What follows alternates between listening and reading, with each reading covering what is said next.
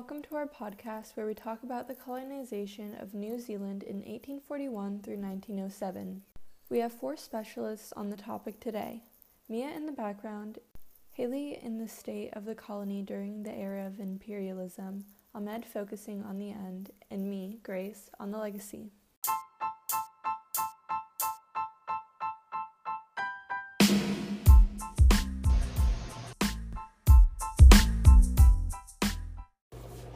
My name is Mia, and prior to European civilization of New Zealand, there were two distinct Maori dialects, North and South Island Maori, which is now extinct.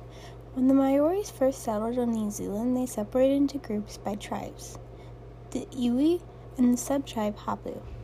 Maoris were originally tribal people who lived off the natural resources they were given, such as whales and seals, timber and flax, along with farming, hunting, and fishing.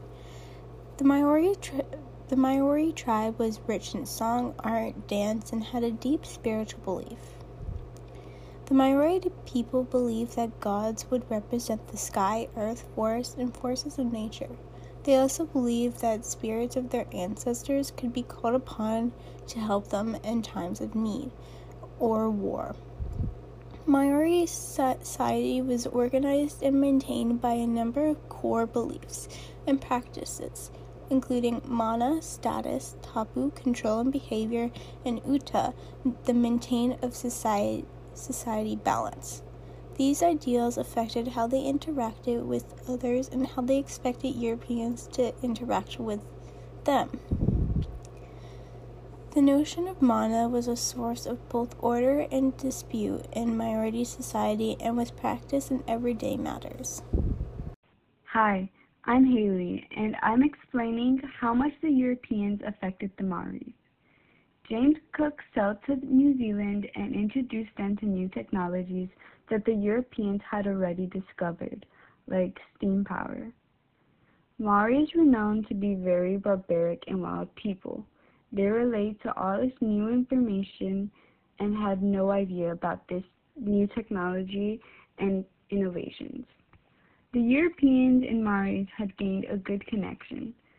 They taught each other their culture and helped each other out. The Maoris even helped out by being crew members. Men mostly did all the work, but women were needed to help with family life by migrating. New Zealand became advanced in technology and literacy after being close with the Europeans, that they had even become more advanced than North Wales. They were given trade, a stable government, and united with their enemies. Europeans gave a positive effect by settling down the Maoris and befriending them. Railways were built and towns were created. Agriculture also made New Zealand clear out the forest and make the big areas into farms. Maoris were even got their goods sold in China. This was a really big step considering how unsettled the Maoris had been previous to knowing the Europeans. The Maoris were actually grateful that the Europeans taught them a lot and became very loyal people.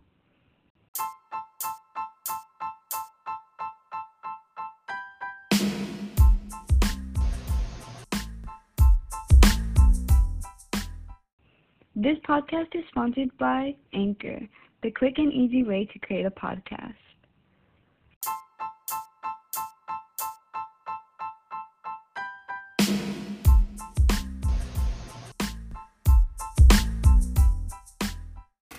Hello, it's Ahmed, and I'm here to talk about the end of the colonial rule in New Zealand. The colony of New Zealand was a British colony that existed in New Zealand from 1841 to 1907 created as a crown colony. The power of the British government was vested in the governor of New Zealand, but the, the colony was granted self government in 1852. The New Zealand Constitution Act 1852 was passed, and the first parliament was elected in 1853. The first responsible government was formed in 1856.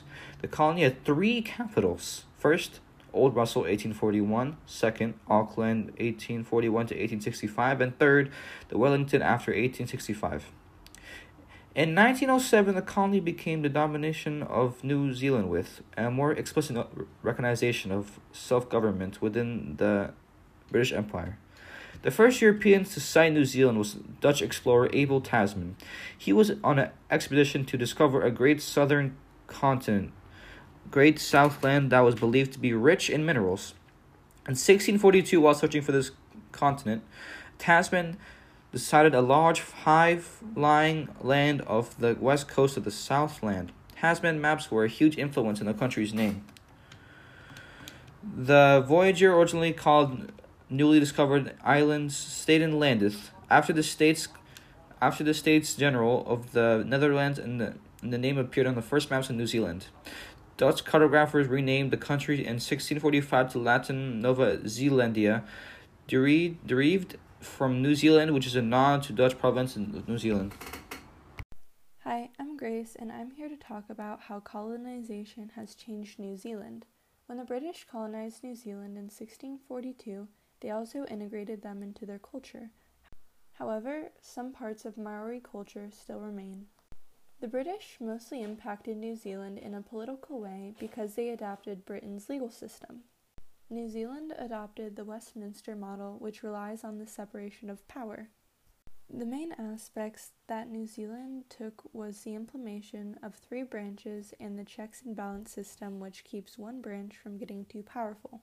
The British colonizers also impacted New Zealand in a social and cultural way. For example, English has become New Zealand's predominant language even though Maori was made the official language in 1987. Despite all of that, the Maori try to keep their culture and language alive. Um, they keep their culture alive by having a communal plaza to focus on social, cultural, and spiritual life. They also keep their language relevant by encouraging young children to speak in their language and including it in school curriculums. The Maori keep tradition by greeting each other by the pressing of noses and cooking food on earth ovens. I believe that the impact that the British colonizers had on New Zealand and the Maori culture was pretty negative. I believe that they watered down their culture and took away their land, and I don't think that's very fair. Even though it can be said that the colonization has modernized the Maori people, they had their own social ecosystem and they were doing fine. Thank you so much for listening to our New Zealand podcast project. We really appreciate your listening and I hope to see you again soon. Bye!